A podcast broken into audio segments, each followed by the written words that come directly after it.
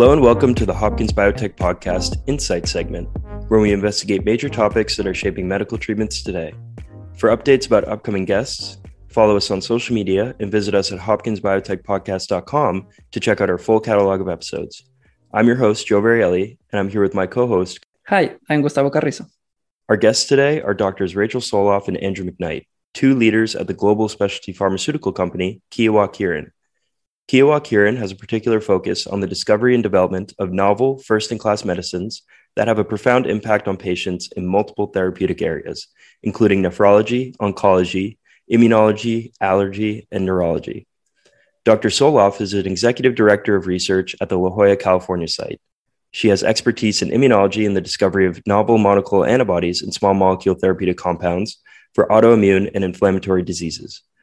She oversees the Kyowa Kirin U.S. research activities, which are focused on target discovery and validation, and leads candidate discovery for multiple innovative pipeline projects.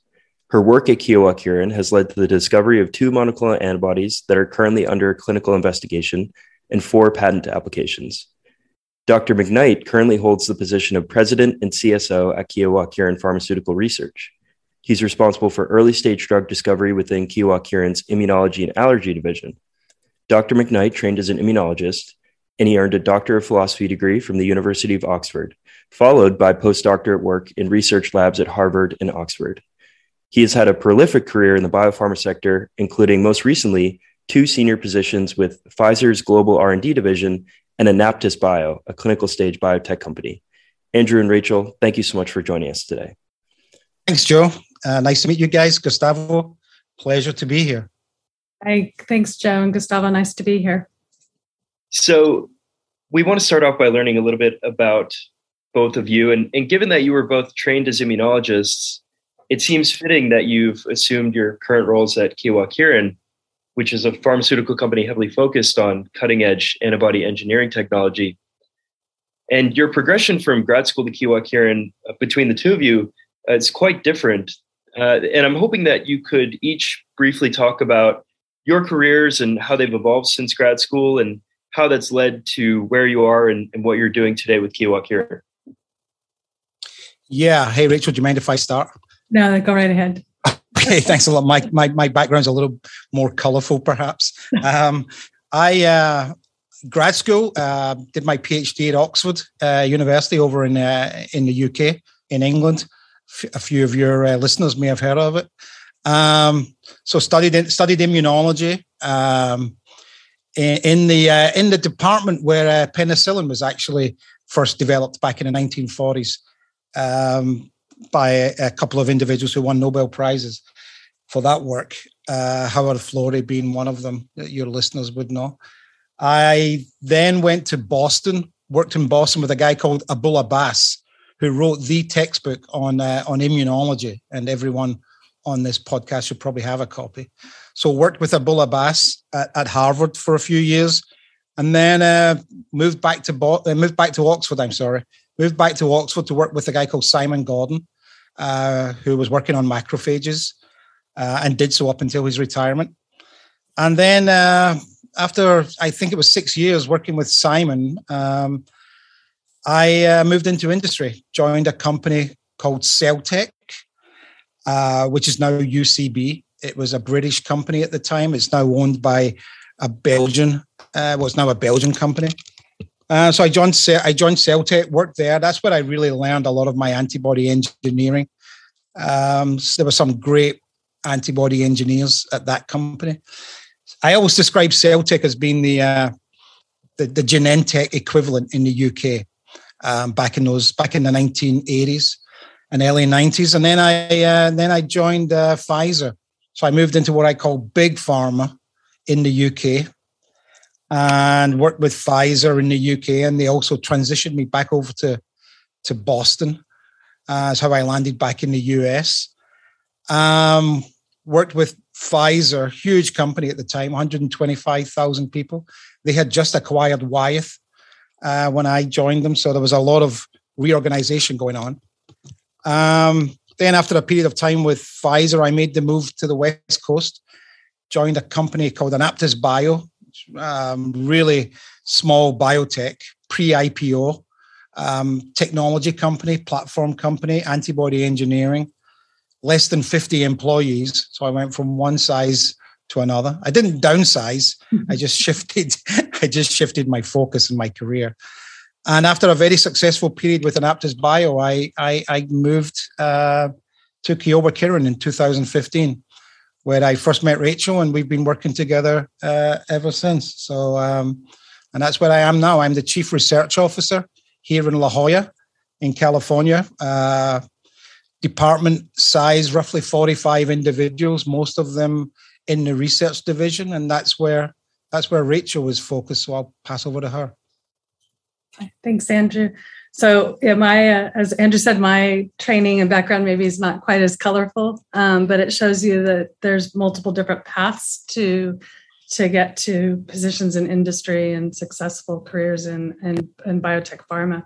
So I uh, did my PhD at uh, Louisiana State University Medical Center, or it was what, what it was called at the time in Shreveport, Louisiana.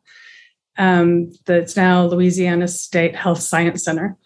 Um, it was a fairly new department that was founded, I think, three years before I joined the program, uh, funded by oil money from Louisiana. Microbiology, immunology department. I um, joined the lab of Robert Scherbanek and worked on pre-thymic T cell development.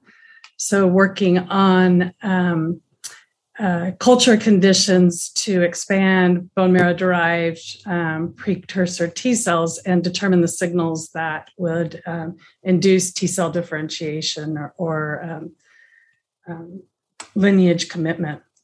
Uh, so I, I, worked on the TCR gene regulation at that time. And then I moved to San Diego and joined Steve Hedrick's lab at the University of California, San Diego. So Steve's known for cloning the T cell receptor genes. And we worked on, um, moved from the bone marrow into the thymus and worked on T cell selection and evaluated the role of protein kinase C family members in T cell selection. I uh, had thought that the protein kinase C lambda, that's now called iota, might be involved in T cell selection. So I made a knockout mice mouse, which ended up being embryonic lethal. So took a brief foray into um, uh, embryonic development. Ended up being embryonic day, I think 6.5, which made it very uh, challenging. Um, so I finished up my postdoc and um, I guess while I was a postdoc, I was funded by NIH as well. I was a Jane Coffin Childs Memorial Fellow. So um, I started looking for a position in industry after that um, and answered an ad in the local newspaper. So this was back in the day when that's where you found jobs uh, for a company called Gemini Science. Um, they were a wholly owned subsidiary of Kirin Brewery. So it's it's I joined the Kirin family at that point in time. Um, I was employee 11 in a very small lab co-located with the La Jolla Institute for Immunology. And we were working on novel antibody therapeutics using our humanized um, antibody um, expressing mice, the transchromosomal mice, or then the Kirin Medarex mice. So and it's been a really great experience for me. It's very unusual in in the U.S. for uh, to be at a company as long as I have, but I've been able to develop my career from a entry level research scientist to now executive director, um, in part by having great mentors and and um, and um, bosses from both Japan and then with Andrew for the last seven years. It's really interesting. Like we were really amazed about um, the ability of the company to really like keep bringing products out to the market. And so we really wanted to, you know, hear from you um, if you can give some insights about how is that even possible, like how you know how you you can um, all the time being bringing those products out. Um, if you can just give some review and also like talk a little bit about the recent approvals. Yeah, I mean, your first question is a very, um, very good question, and um, a little bit difficult to answer. I mean, a lot of the, um, if you think the uh, the genesis of any approved drug really starts from someone somewhere, usually a scientist, having an idea in the lab that they want to target a particular molecule. So let me uh, let me let me use a, an example which is very close to to Rachel's heart, and that's a molecule called OX40 or OX40. And again, it's a molecule that's uh, upregulated on activated T cells. And Kyowa Kirin has an antibody that targets that molecule, and it recently went through very uh, uh, well generated successful data in phase two studies in atopic dermatitis. Rachel can touch on the mechanism of action because she was a project leader here in San Diego on that actual antibody. But someone somewhere has to come up with an initial idea. And then a project team has to be put together. And then the project team has to go through uh, studies to, to validate the target, to, to, to convince others in an organization that it's a, a good target to pursue, and then initiate a drug discovery campaign. And then after drug discovery, there's development, there's regulatory, there's all there's there's pharmacokinetics that have to be performed, there's safety studies that have to be performed. So there's many facets, uh, all the way from early. Uh, here's an idea to to here's a, an FDA application for a, a drug approval on the back of clinical studies. The one thing I would finish on saying is uh, when I was at Pfizer, uh, that process I felt was much more challenging because being in a bigger organization, there were many more people to convince. Whereas when I was at my previous company, Anaptys Bio, we only had 50 people. So we made decisions on the spot. And there were often only three or four people who made those types of decisions. So at Kyowa Kirin, I feel we fall somewhere in the middle of both of those extremes. Um, the challenge being that uh, we we work globally with uh, colleagues in Japan and in, with colleagues in New Jersey and in Europe and here in, in, in, California. But our focus is on the research side of what I've uh, described. Rachel, do you want to touch on OX40 and follow up on that? And maybe you should also uh, discuss a couple of recent, more recent approvals because OX40, yeah. the KHK4083 antibody, isn't yet approved, right? Right yeah, so I, I, can talk about OX40 all the time, um, all day. As, as Andrew said, it's, it's, very near to my heart. It's the project that I was uh, started on when I joined um, joined Gemini Kieran. Uh, so it was through uh, close collaboration or work with um, Mick Croft at the La Jolla Institute for Immunology, who's the, uh, a world expert on OX40, especially in mice. Um, so we translated the work from his lab into human, evaluating the role of OX40 in activating human T cells, and then did the drug discovery in the um, the KM mice.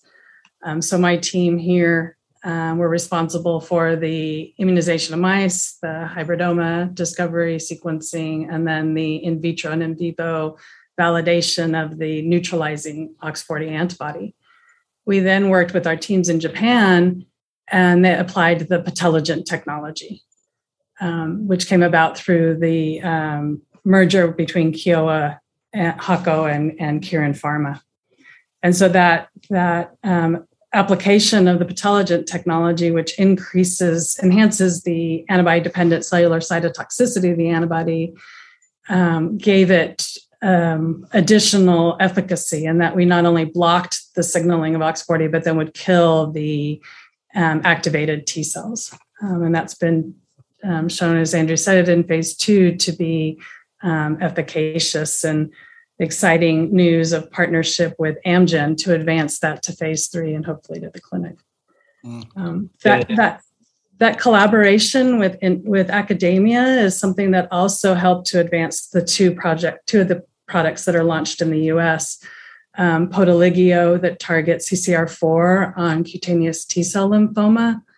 Um, that all that work was done in Japan. Um, and then the um, Crysvita, which is partnered with Ultragenyx and targets um, FGF23.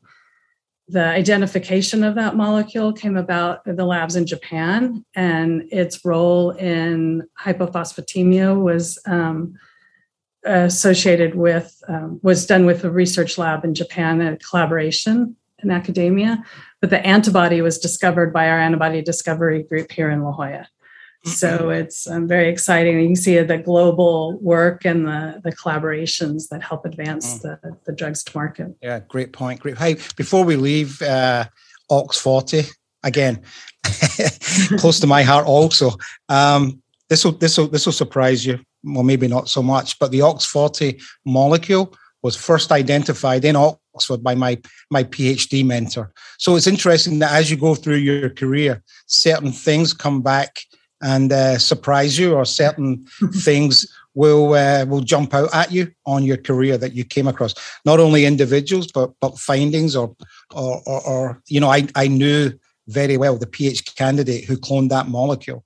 Uh, and it was published back in, I think that study was published back in the early 1990s. So uh, it's a long story.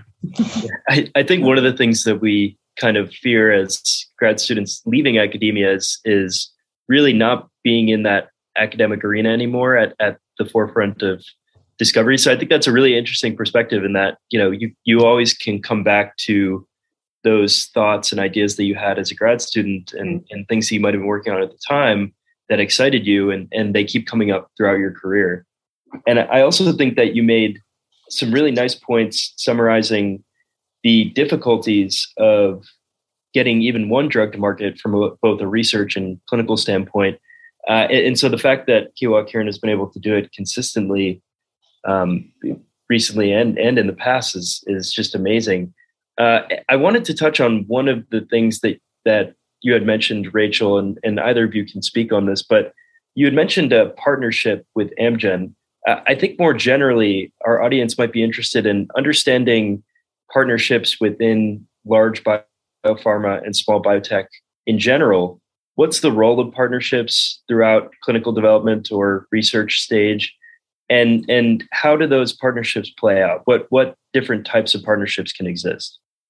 Andrew is head of OI. Do you want to take that one? Oh, well, I'm also I wear I wear two hats. I'm also the uh, the head of the Open Innovation Department here in uh, California. Um, so the Open Innovation Department is really a group that looks externally for opportunities, um, either from from biotechs, smaller biotechs with a technology or a particular asset that they're looking to partner, or with, you touched on academics, or with other academic groups that may have identified a novel pathway, an interesting facet of a particular cell type within immunology or oncology, or any of our other indications that we pursue.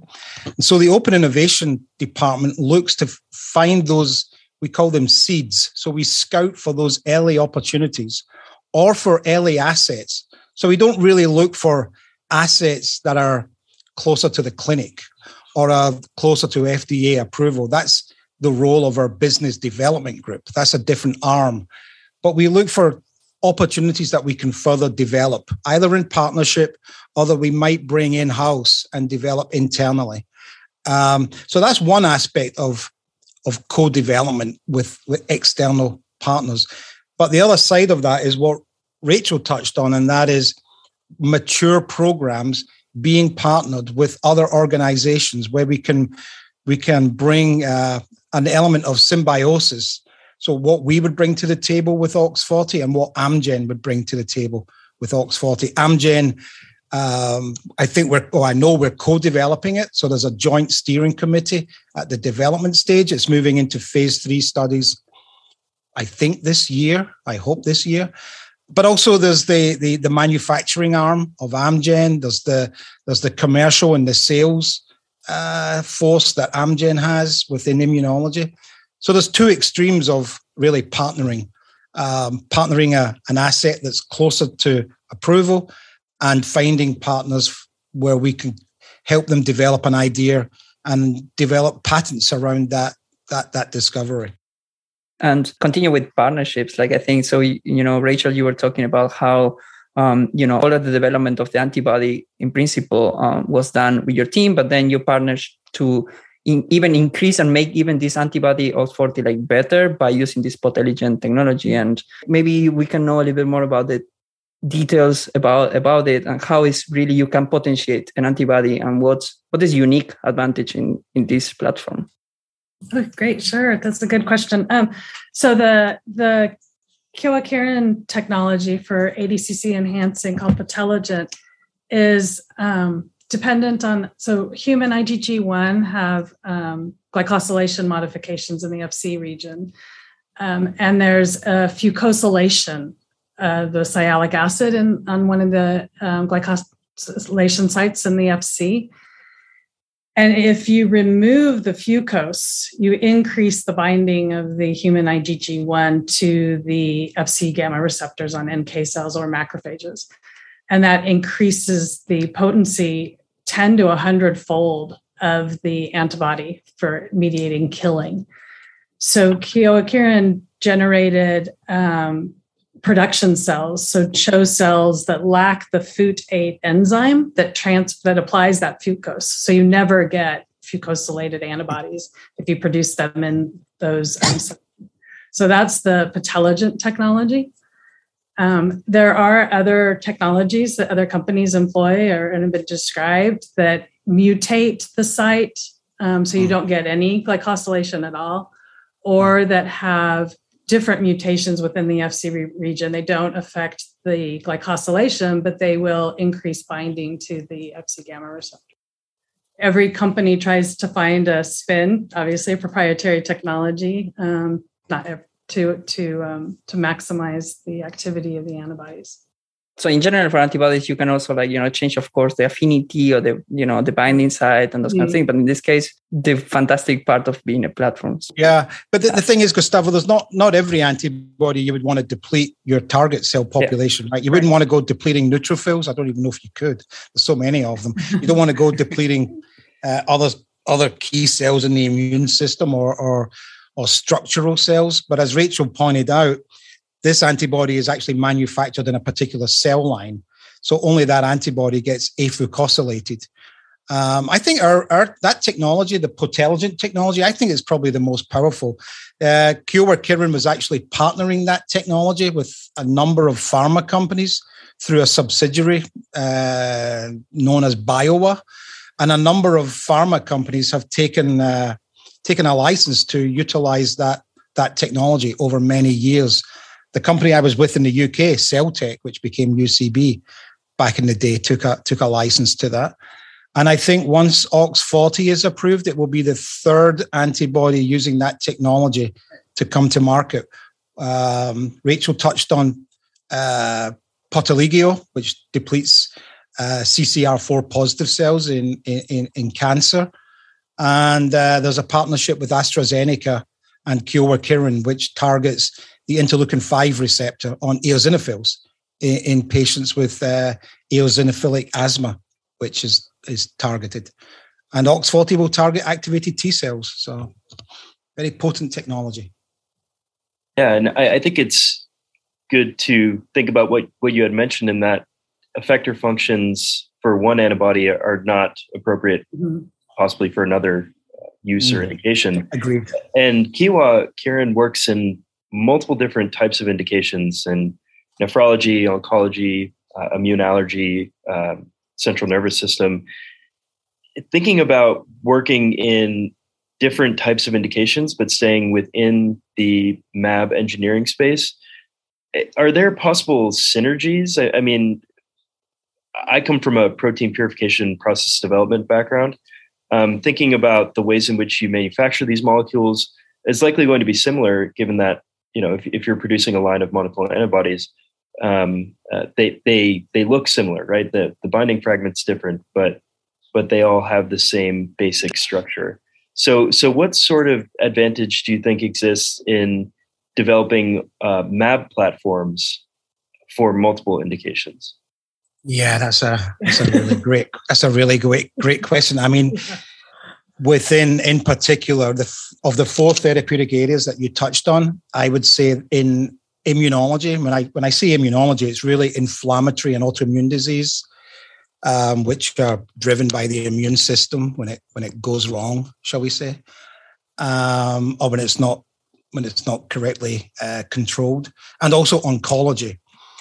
Um, whereas within nephrology most of the work that is done within nephrology within our our company in particular, um, there are other mechanisms that we would target and other cell types within within the kidney.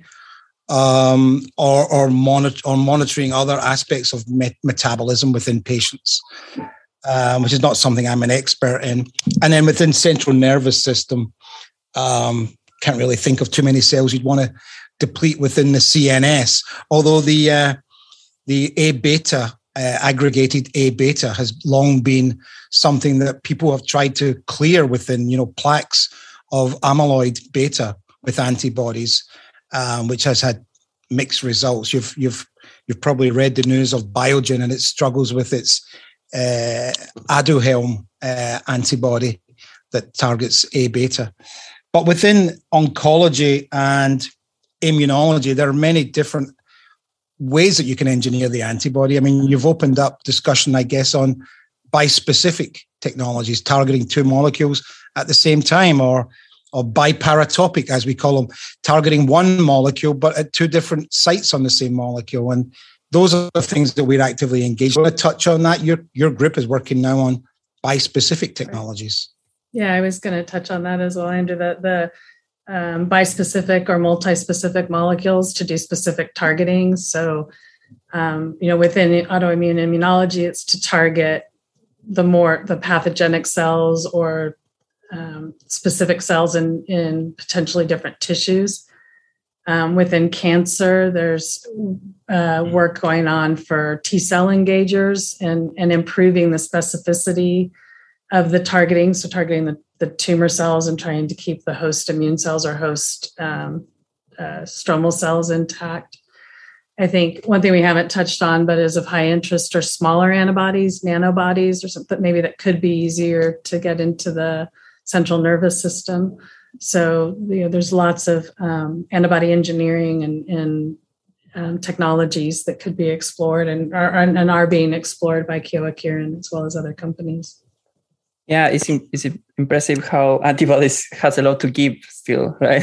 Um, and so my question related that you started talking about tissues in general, and I saw that um, there is a part also like uh, the company talking about tissue homing antibodies, and mm-hmm you know that's something that i honestly i didn't think about much at all like and something that you always learn about you know antigen you know interaction with antibody blocking all that but yeah i mean you are giving an antibody that goes to the body right? And mm-hmm. what is what is it about? Like what what are the things we need to consider or what are the new things that maybe we can explode from different you know like ways that antibodies behave um, in tissues and yeah. I think this is where the multi-specifics come in and in one um, or then new formulations that like right the holy grail would be could you take an antibody orally all right or or inhaled?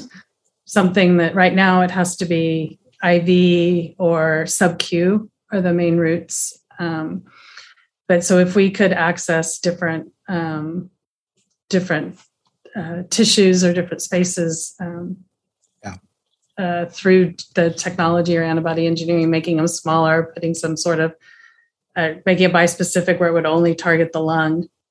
Um, I think that that's that's something that would greatly enhance our ability to treat patients. And can we mimic like the affinity maturation that happens in vivo? Yeah, that's already been done by a number of companies. The company I spent uh, three years at prior to joining Kyowa Kirin, I, I recommend that you guys look up their website Anaptys Bio. Um, they use a somatic hypermutation platform. They've identified hotspots in, in CDRs and in frameworks that are mutated as an antibody matures and becomes more optimal in terms of its affinity. And a number of other companies are also doing that um, by just uh, recognizing which parts of the antibody are more frequently mutated and introducing mutations at those hotspots and looking for improvements in uh, affinity. Adimab, um, I believe, also have that type of platform, and a lot of their work has been generating antibodies in a yeast phage expression system, but introducing hotspot mutations to increase uh, the affinity. And now there's even artificial intelligence and machine mm-hmm. learning taken from the you know, the, the human genome as well as all of the antibodies that are in the clinic and trying to predict uh, amino acids that can be changed for mm. affinity. Yeah, that, that's really interesting. I, I think my perspective is uh, of that of infectious disease. Mm-hmm. And often in infectious disease, like we've seen with SARS-CoV-2, um, you you might go out and identify uh, someone who has plasma that neutralizes the virus very well, uh, and you, and you could uh, isolate that individual monoclonal antibody and and manufacture it um, synthetically. Uh, for something like uh, some sort of cell surface marker, say OX40, uh, that doesn't uh, have intrinsic antibodies targeting that cell surface receptor. Um, what, what are the most common ways that people actually screen for uh, antibodies that that bind well to something that's a cell surface receptor um, on our own cells, on, on host cells? Hmm. That's something we do on a daily basis. Rachel, you lead that team, so why don't you take that question? That's our bread and butter, Joe. That's what we do. Um, because as you point out before Rachel takes that on, the immune system is not there to attack our own tissues, right? I mean, we we we manipulate, if you like, antibodies as therapeutic drugs, but that's not why uh, antibody genes developed over millions of years. They developed to protect us. So going back to infectious disease, but if you identify a target on a particular cell, whether it's a mast cell, a basophil, a T cell, a monocyte, then to to set up a discovery program and identify the antibody you want, you're then going after an antibody that binds a self protein that you think will switch off or modify the immune response. And that's what Rachel and her team do every day, including today, I would assume. Yeah. yeah, I think there's a screening and cloning picking right now. Um, yes, so there, there's two aspects of that, right? So the first is the immunization campaign, and and if your antigen or your your your target is very well conserved between human and mice, you probably need to manipulate the mice in some way, or or your immunization scheme would have ways to break tolerance so that the mice will respond to your immunogen. Um, and if it's highly um, divergent from mouse, they're more, more likely to get antibodies. Doesn't mean you'll get an antibody to the epitope you want or with the function you want. So, um, so the screening campaigns involve um, usually we start with binding to the antigen either on a transfected cell or an endogenously expressed cell, and then count if and then counter screen against potential um, molecules that might be close similarity or on the transfectant. We'll if it's expressed on transfectant, we'll make sure it doesn't cross react with um, the parental cell. Um, we then uh, we'll incorporate a functional screen as soon as we can if we're looking for a blocking antibody or an agonist antibody. So to make sure we're getting the um, the binding um, that we'd like. Another important characteristic is cross reactivities to non-human primates. So cynomolgus macaque or rhesus macaque uh, as of right now in drug development for safety, you have to go into a, a non-human primate before you go into humans, right? To, um, and so the antibodies should be cross-reactive and have a very close affinity so that you can um, hopefully predict um, any safety flags. So, but yeah, there's probably people running flow cytometry right now, um, looking for binding of our uh, of antibodies. Are, it's a soluble molecule. You were asking about cell surface, but we also target cytokines or um, extracellular molecules. So most likely we would use an ELISA-based assay for that. So it's a very nice description of, of the overall process. I'm, I'm wondering what are some of the challenges in, in that process? And once you've identified a target that you think would be a good fit for targeting by a monoclonal antibody, um, what are really the pain points and and what mm-hmm. do you think uh, where, where do you think we'll see innovation in the space in the future so i think it's happening now as far as like the single b cell um, cloning even fr- from immunized animals or from people if it's an infectious disease um, the the pain points are that the i think we like to say the low hanging fruit and targets is gone right so the the easier molecules to target have have mostly all been been captured. So we're looking at multi-pass membrane proteins, GPCR, ion channels, um, mm.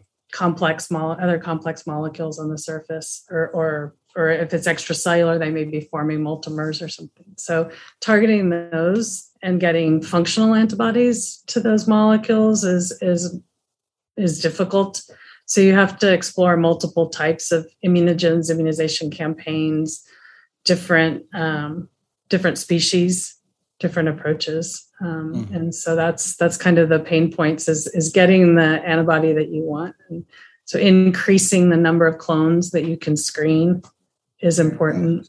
Becoming more challenging right? To think yeah. of a novel targeting idea. Yeah. I mean it's a very you know it's a very it's a very competitive industry. It always has been but when i started out in uh, working at celltech I mean, we were targeting back then, we were targeting interleukin 13, interleukin 17. We, we brought a TNF antibody to the market. You know, those those targets have all gone. It's it's now, as Rachel said, trying to look at more challenging, complex cell surface molecules, or trying to trying to target perhaps a T cell or a B cell, but only at particular stages in in the pathology, or as you guys touched on earlier, only in a, a certain tissue. There was a company in Boston called Pandion. Um, they were acquired by Merck recently, and they were targeting immune cells only in certain tissues. So they would have a, a bispecific approach. One arm of the antibody would bind to a, a tissue specific molecule, and the other arm would bind to the immune cells in that tissue. Um, and interestingly, they were acquired by Merck for the potential that had prior to any clinical data. so uh, I guess we're excited by the potential. And uh, one of my best friends was the um, head of protein sciences there, a guy called Nathan Higginson Scott. I worked with him at Pfizer. So again, you know, stay in touch with people throughout your career because uh, they'll be on their way up. Maybe while you're on your way down. I don't know. As you get older that is. I'm talking i'm talking personally. We definitely uh, preach the power of a network here on the podcast. And I, I, think we'll definitely seek out advice in a few minutes. I, I had one more question uh, about this sort of map discovery space and, and some of the challenges. What role does automation play in this process? It seems like uh, the the process is very stepwise, and you know exactly what each step should accomplish along the way. So I, I think the advent of uh, you had mentioned artificial intelligence, machine learning, uh, as well as advanced robotics might actually benefit this MAB discovery platform process. Do you use automation in your process, and and how does that that impact MAB discovery? Yeah, so we we have a low level of automation, I would say. So um, we have that I said picking colonies. So we have it's called the clone picks, um, and it can the hybridomas are plated in a semi-solid media that contains a fluorescent anti-human IgG antibody. And the clone picks can detect the green colonies and picks them and puts them into plates to expand. Um, and then on the screening for ELISA or flow cytometry, we've got um, high throughput flow cytometers um, or plate readers um, and automated washing, things like that. Um, the process has been fully automated at other companies. I was just at a conference in Sanofi presented in Germany. They've got fully automated from isolation of the, the B cells from the spleen through to isolation of isolation of the RNA at the end to identify the antibody sequencing, and obviously the sequencing is automated. So there are different companies have different levels of automation. Um, it definitely allows you to screen more clones, which when you're looking at these more difficult targets, more difficult functions, um, or that um, will get you there potentially faster. Mm. But I always like the idea of having a skilled operator looking at the data as it comes out. You know, oh, yeah. robotics and mm-hmm. high throughput robotics are great, but having someone trained in identifying an antibody sequence or the profile of a, an inhibitor in an assay is, uh, in my view, second to none. But we'll see where artificial intelligence goes in the years to come in that capacity. Well, at the end of the day, for the thousands and thousands of leads that you have in, in the early steps of the process, you're only taking one of those into clinical development, presumably. Mm-hmm. So, so it's a good point that at the end of the day, you do need a lot of verification and, and validation of that that one yep. clinical yeah. target. Yeah. And I think that going to that comment that you said about, you know, yeah, we have all of this technology and automated stuff, but who is listening to the podcast um, are all PhD students as well that they really, you know, are trying to understand what what it takes and what what they need really from from the training that they do every day, um, you know, to go and and even like apply for a job or or what they can offer, and how they can add value as well. And so, what should like new PhD grads from from our school or from different ones uh, look out for? Yeah, I would suggest I would suggest strongly that you guys are you guys have chosen the correct field to study. Immunology is it's very complex. It's getting it's getting more and more complex. You know, when I was studying immunology, there were T cells, B cells, and neutrophils and monocytes. now there's ILC one, ILC two, ILC three, and ILC seventeen, Tregs. We call them suppressor cells. But um, knowing the immune system is really setting you up to be able to work in a variety of fields, either with, with within academia or in industry. Um, just finally, for me, when I decided to study immunology, most of my my classmates were deciding to study classical biochemistry or pharmacology, and I took the leap into immunology because I just found it fascinating how MHC class one and class two restriction happened and how I know this sounds dumb, but how intelligent the immune system seemed to be, um, in, in insofar as in healthy individuals ignoring our own tissues and at- attacking invading pathogens and all of the growth factors and cytokines that orchestrate that response. So I, I feel that you guys and your your podcast listeners and your fellow students in immunology are in a great starting position. And uh, as Rachel will testify, trying to find in the current job market trying to find qualified immunologists is very competitive right now. A lot of companies in the immuno-oncology space, in the uh, the classic autoimmune inflammatory disease space, in particular, are looking for qualified immunologists at, at all levels. Um, so that's a great first step you guys have taken.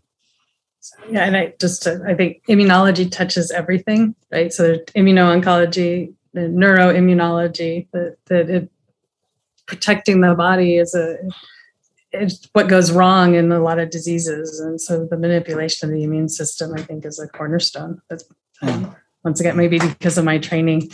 But um, i think to touch on the skills you learn in graduate school that that translate to um, to industry and and maybe some of the things you don't learn in graduate school that would be helpful in industry or first one the ones you learn is is you learn how to think right? You learn how to solve a problem. Um, and that's that's translatable definitely into industry. I mean, every day i'm yeah. challenged by something new either whether it's at the not under um, trying to interpret data that maybe the experiment isn't the outcome isn't what we expected. And so what that means for the project what that troubleshooting to see if it was a technical issue or if it's true biology. And so that you learn that during the course of your your dissertation research right? So yeah. that's directly translatable. The um, uh, the aspects that um, you two definitely have by running this podcast is communication and communication across teams. So how to share your ideas how to listen to other ideas and incorporate that advice um, and building a team and working on a team um, as opposed to the lone scientist in the lab, right? So that's mm-hmm. that's what's very different, um, I think, and, and, would bode well for you and your listeners in, in moving into industry. yeah. Can't, can't speak for Rachel, but some of the best years of my life were the the, the, the years I spent at, at Oxford in the lab working for my PhD and getting to know postdocs and students from all over the world and having a lot of successes and failures along the way. And uh, yeah, great times. I look back with, uh, I don't want to get too emotional, but I look back with great fondness of the time as a grad student in Oxford. You you said also like like working with international students, right? And and now in a company, I mean, you are in a company where you have you know like people from different countries, and you all working together to improve the the mm-hmm. therapies that you want to bring, right? And so at the end, you're still as well. You need to learn how to work with with people from different cultures as well. Um, even though we still speak the same language as science, but still, yeah. So that's very valuable.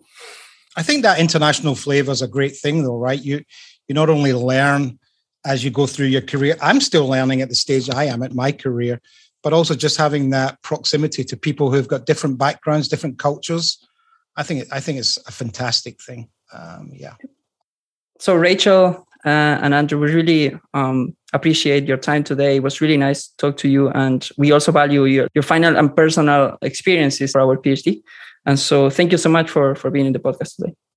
Yeah, thank you both. Uh, continue to work hard and uh, remember to have fun along the way. Okay. Thank you both very much. Enjoyed speaking with you, and and hope your podcast listeners uh, was helpful for them. Good luck with your careers. Yeah. Good luck, guys. Thank you for joining us. Don't forget to follow Hopkins Biotech Podcast on social media at Facebook, Instagram, LinkedIn, or Twitter for updates about upcoming guests. And visit us at hopkinsbiotechpodcast.com to check out our full catalog of episodes. I'm Joe Varielli. I'm Gustavo Carrizo. Thank you for listening.